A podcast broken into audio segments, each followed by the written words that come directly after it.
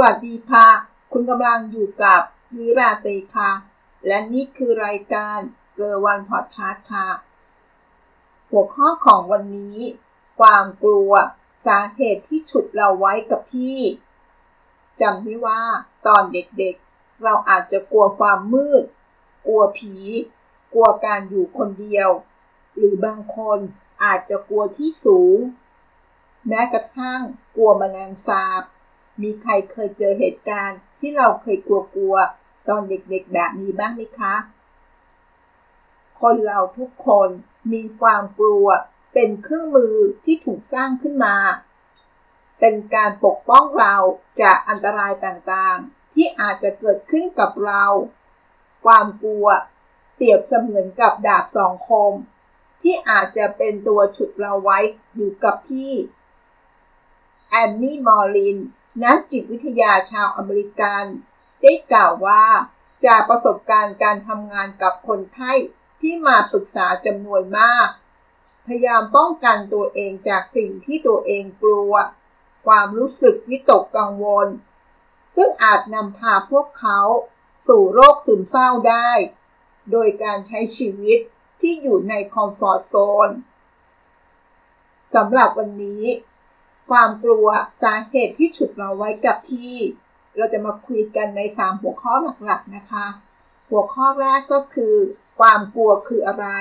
และเกิดจากอะไร หัวข้อที่ 2 ความกลัว 10 อย่าง หรือความกลัว 10 อันดับ ที่ทำให้ชีวิตของคนส่วนมาก ไม่สามารถก้าวไปข้างหน้าได้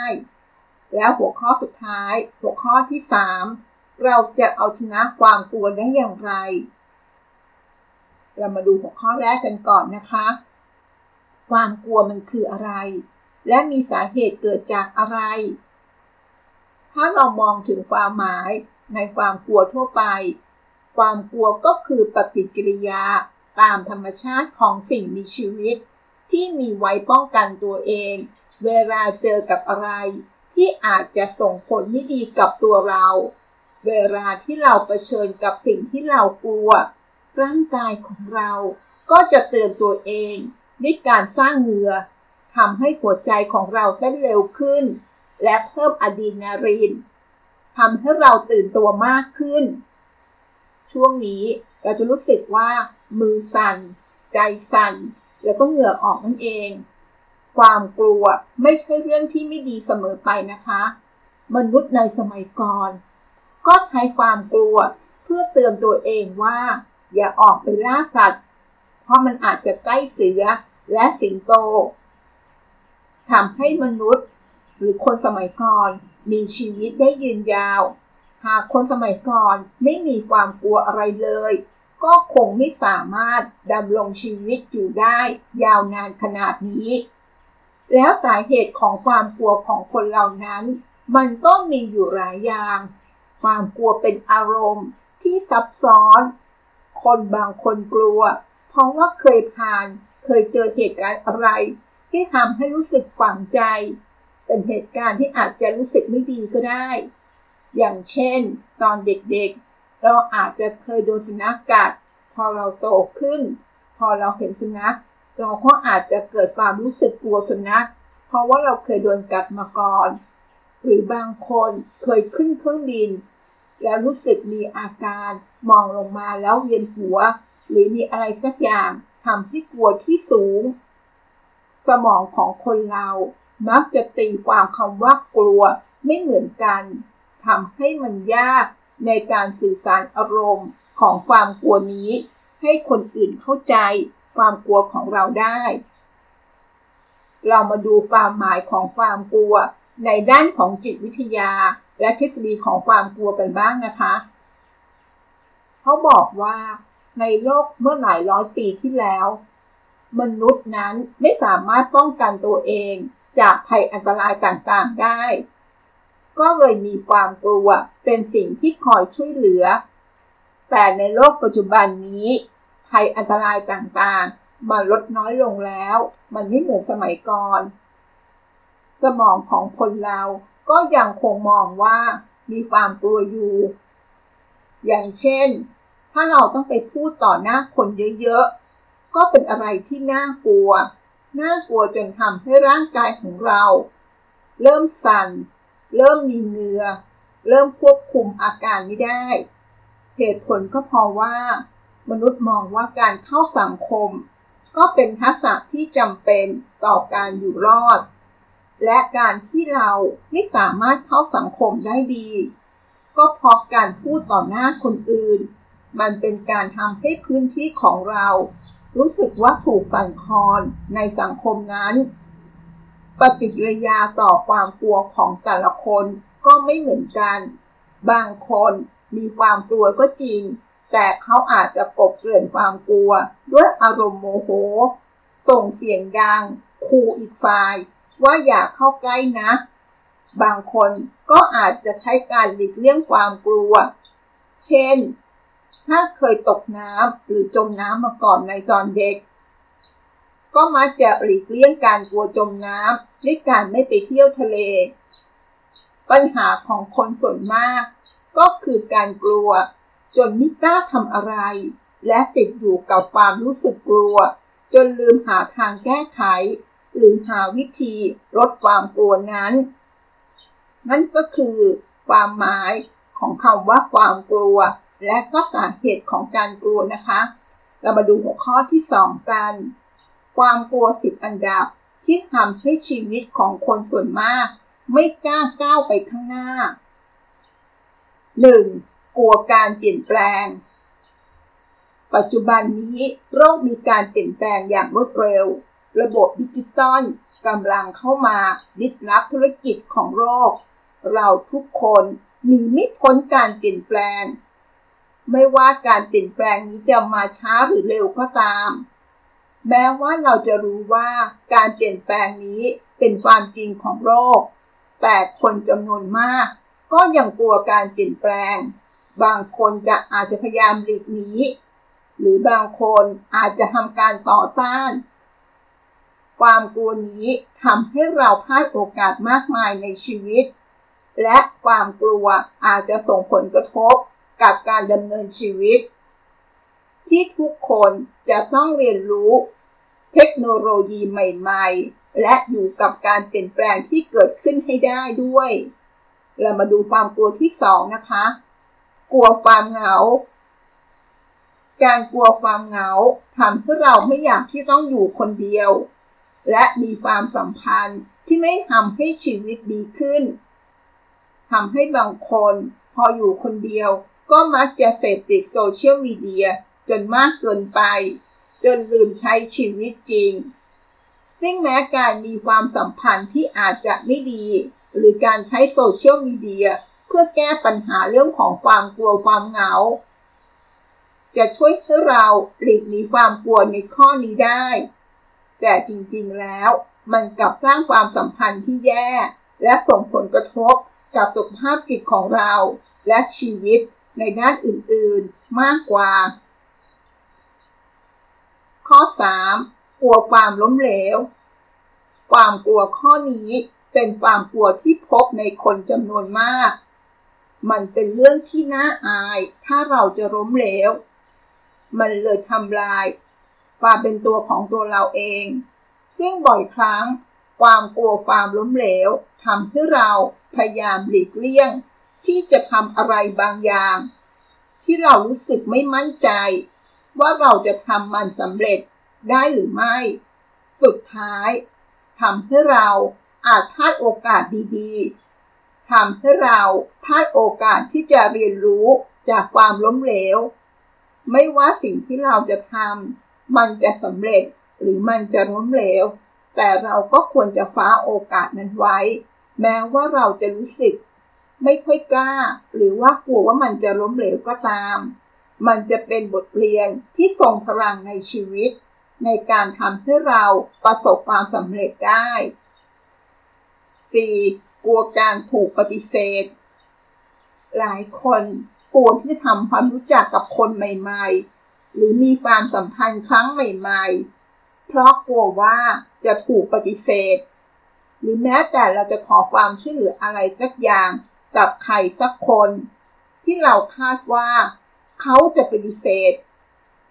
เป็นการกลัวล่วงหน้า ไม่ว่าการกลัวถูกปฏิเสธนั้น จะกลัวในรูปแบบใดก็ตามทำให้เราไม่กล้าที่ทำอะไรเลย และเสียโอกาสมากมายในชีวิต แค่เพียงเรากล้าขอ หรือกล้าที่ทำมัน ลองดูนะคะ 5. กลัวความไม่แน่นอน ความไม่แน่นอนทำให้เรารู้สึกกังวลกับอนาคต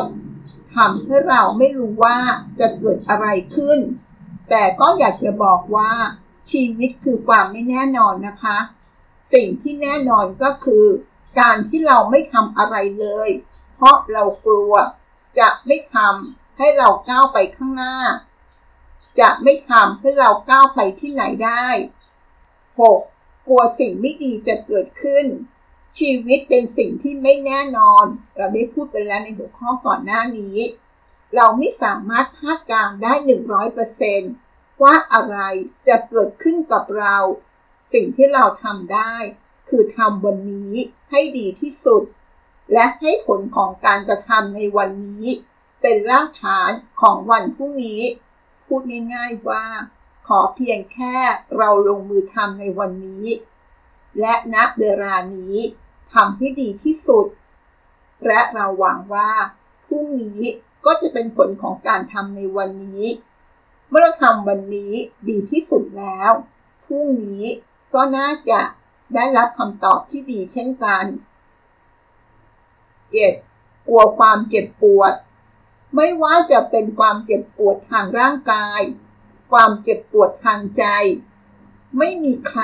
อยากเผชิญกับมัน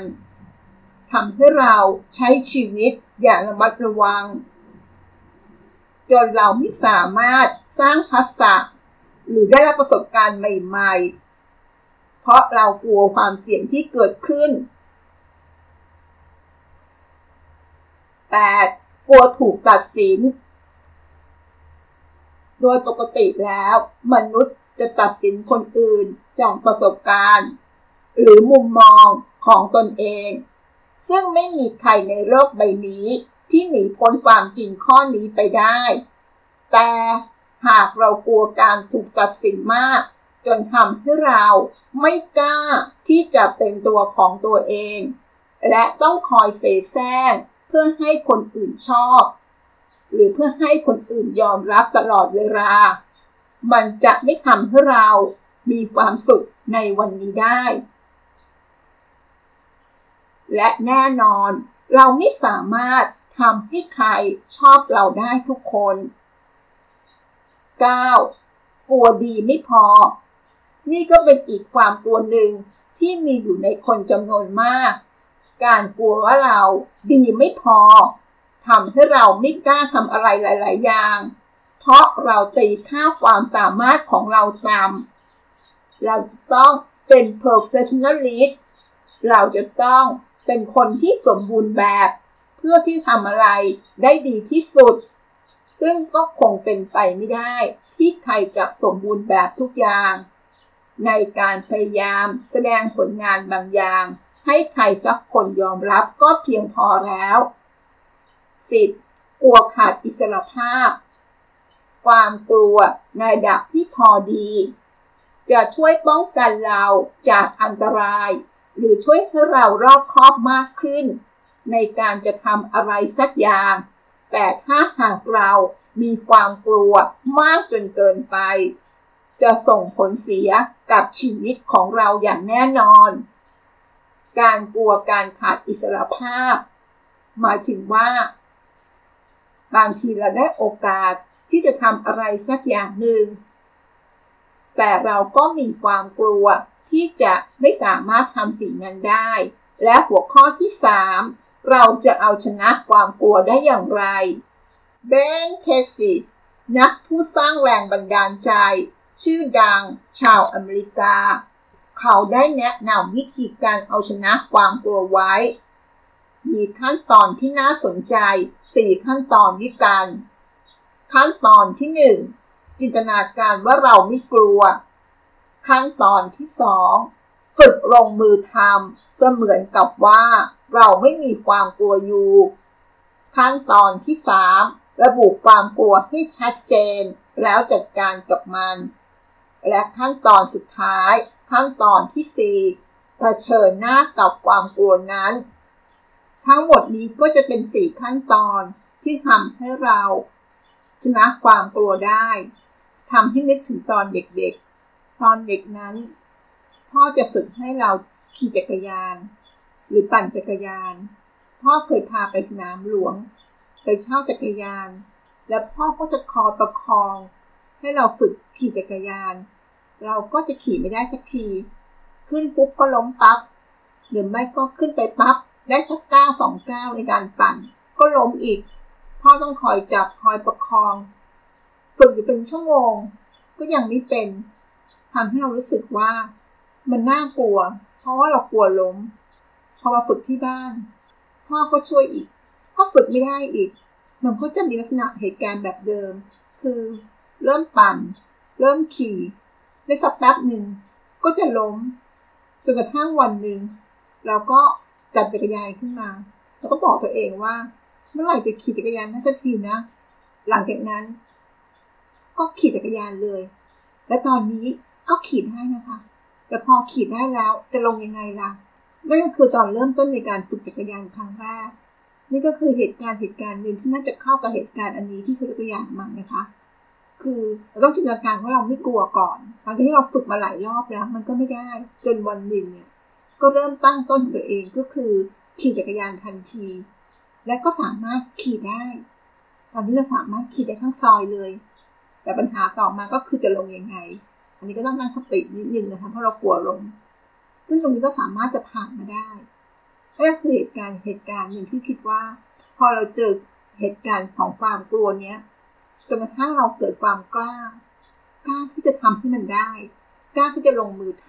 ำแล้วนี่เห็นว่าเครื่องมือสี่ขั้นตอนเนี้ย มันจะเป็นตัวทำบทความกลัวของเราได้อย่างหนึ่งเพื่อจะได้เรียนรู้และเอาชนะความกลัวของตัวเองทีละก้าวและในที่สุดเราก็สามารถเอาชนะมันได้ เราคงต้องหาสาเหตุของความกลัวเหมือนกันว่าเพราะอะไร แต่ถ้าเรายังหาสาเหตุไม่ได้ การปรึกษานักจิตวิทยา ก็เป็นทางออกที่ดีอย่างหนึ่งนะคะ ทั้งหมดนี้ก็จะเป็นเรื่องราวของความกลัว ที่ทำให้เราฉุดรั้งเราไว้ให้อยู่กับที่ไม่ไปไหน เรื่องราวที่เรามาคุยกันในวันนี้ มาจากข้อมูลของเว็บไซต์ iStorm และเว็บไซต์ Set and Recon และท้ายนี้หากมีคำแนะนำติชม หรือฟีดแบ็ใด ๆ เขียนไว้ที่คอมเมนต์ หรือที่ Facebook ก็ได้ แล้วพบกัน สวัสดีค่ะ